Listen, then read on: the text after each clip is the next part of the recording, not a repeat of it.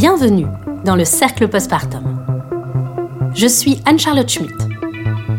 Si tu as accouché ou si tu es enceinte, ce podcast est fait pour toi. Ici, je te parle du postpartum en toute bienveillance, de ses tracas, ses difficultés, qui restent encore trop souvent sous silence. Dans le cercle, pas de tabou, pas de langue de bois, juste la vraie vie d'une accouchée. Chaque semaine, je te propose des pistes de réflexion et de potentielles réponses pour vivre un postpartum serein et harmonieux. Rejoins le cercle et bonne écoute.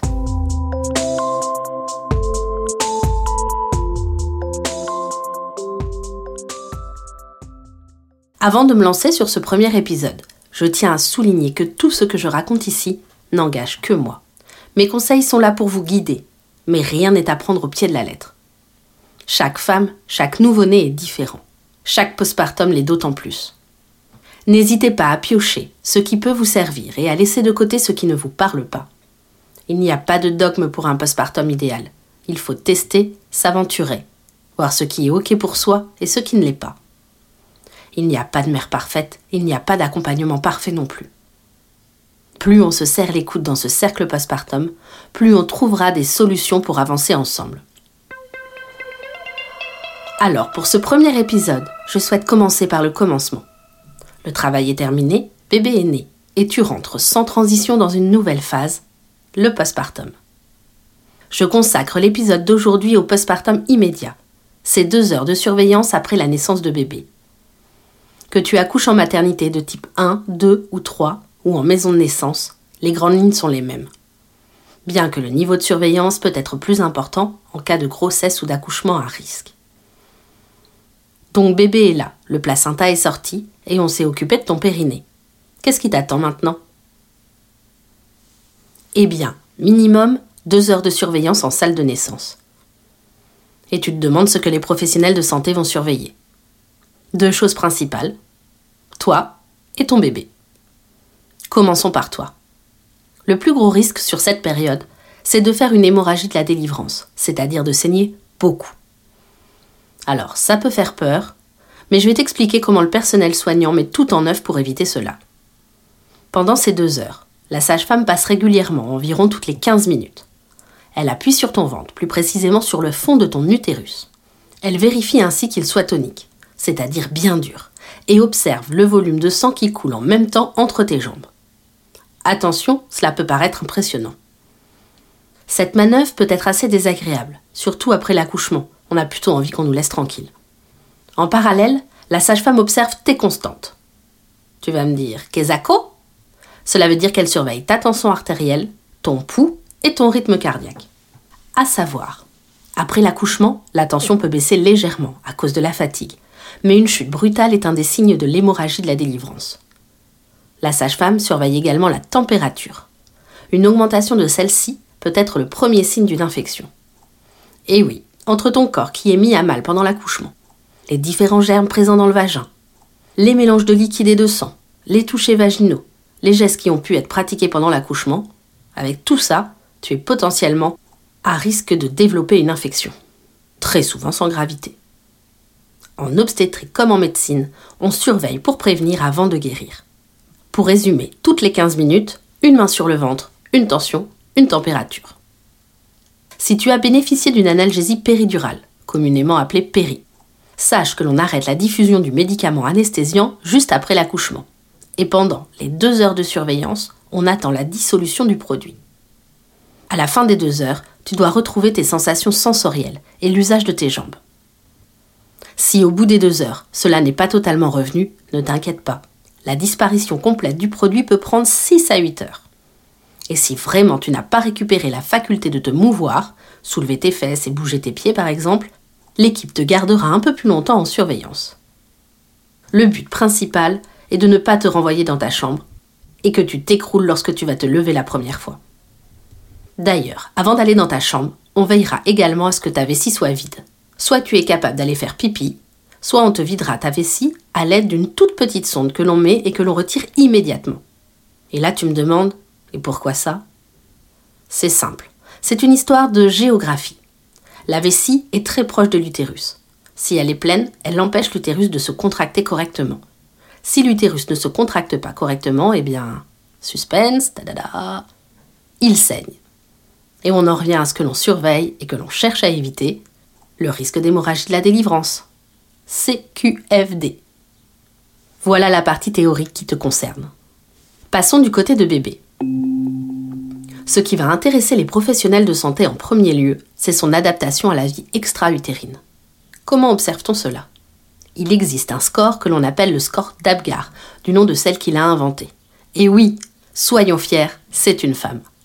Alors ce score concrètement, il consiste en l'observation de la respiration, de la coloration, du tonus, de la réactivité et de la fréquence cardiaque de bébé à 1 minute, 3 minutes, 5 minutes et 10 minutes après la naissance si besoin. Plus bébé a deux points à ce score, plus il s'adapte bien à la vie extra-utérine. En sachant qu'une bonne adaptation à la vie extra-utérine dans les 10 premières minutes réduit de manière très significative les risques de complications par la suite.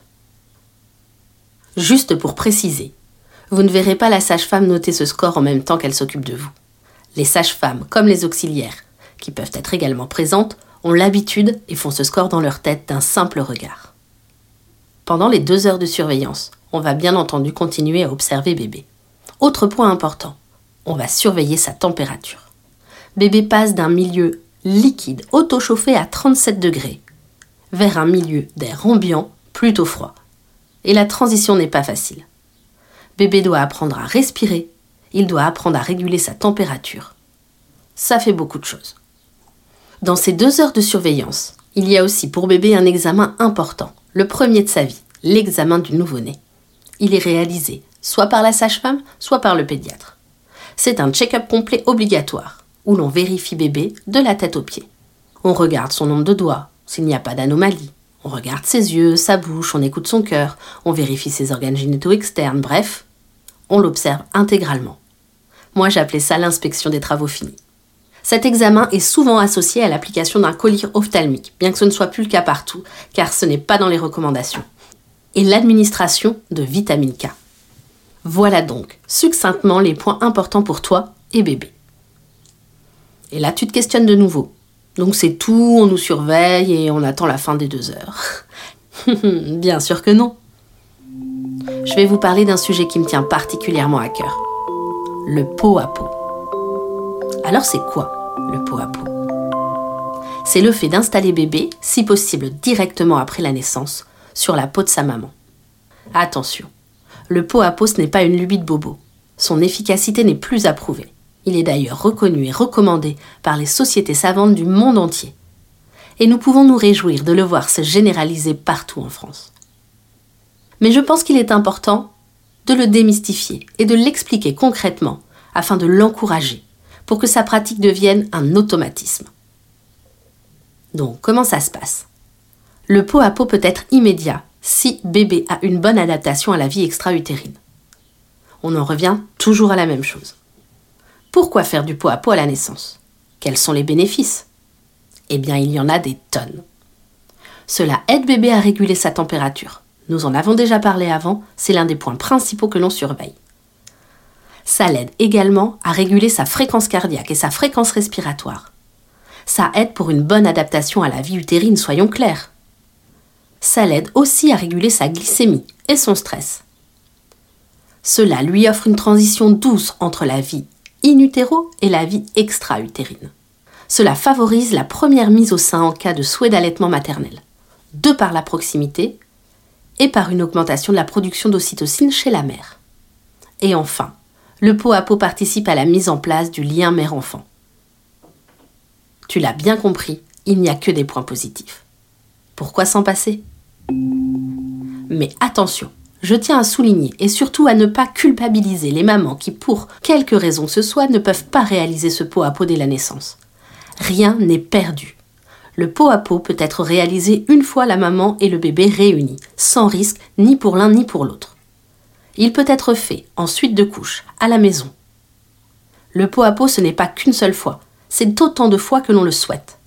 Et si maman n'est pas disponible pour quelque raison que ce soit, l'accompagnant peut prendre le relais.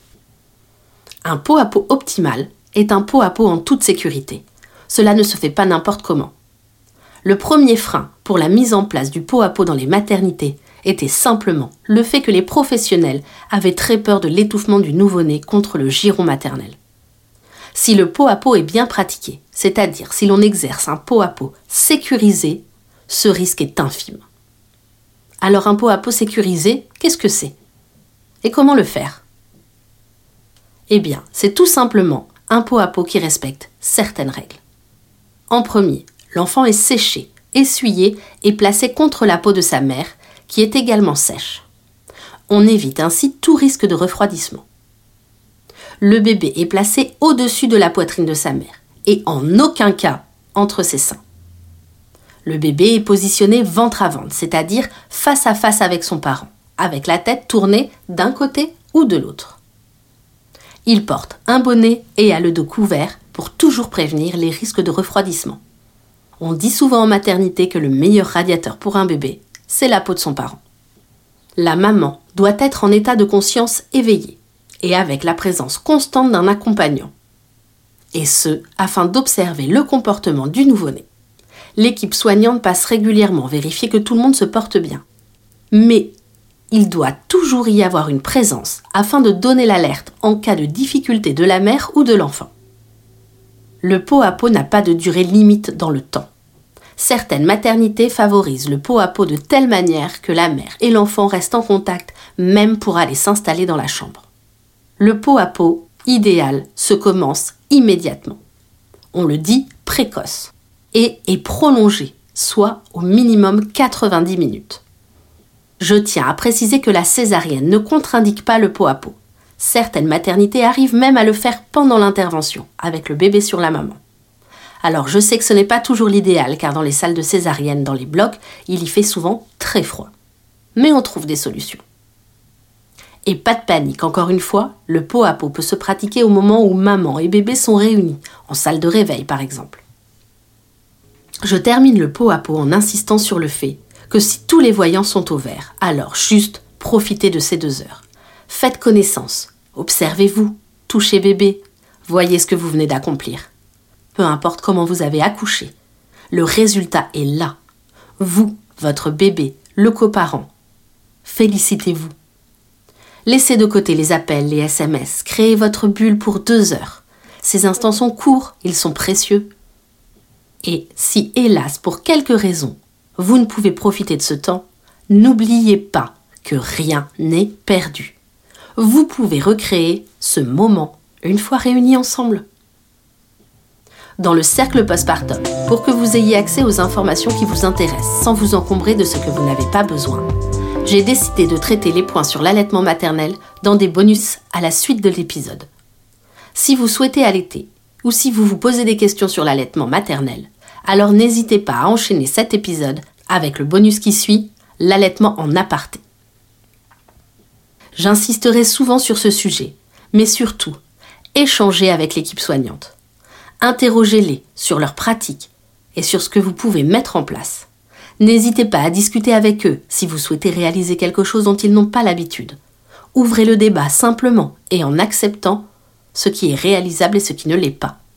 C'est aussi comme cela que les pratiques changent dans les établissements hospitaliers et que le personnel soignant peut être sensibilisé aux attentes des usagers.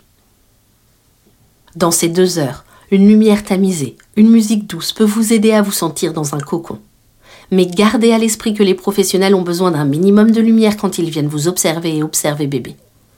Le pot à pot est très simple à mettre en place. N'hésitez pas à le demander. Sollicitez de l'aide pour l'allaitement. Posez vos questions.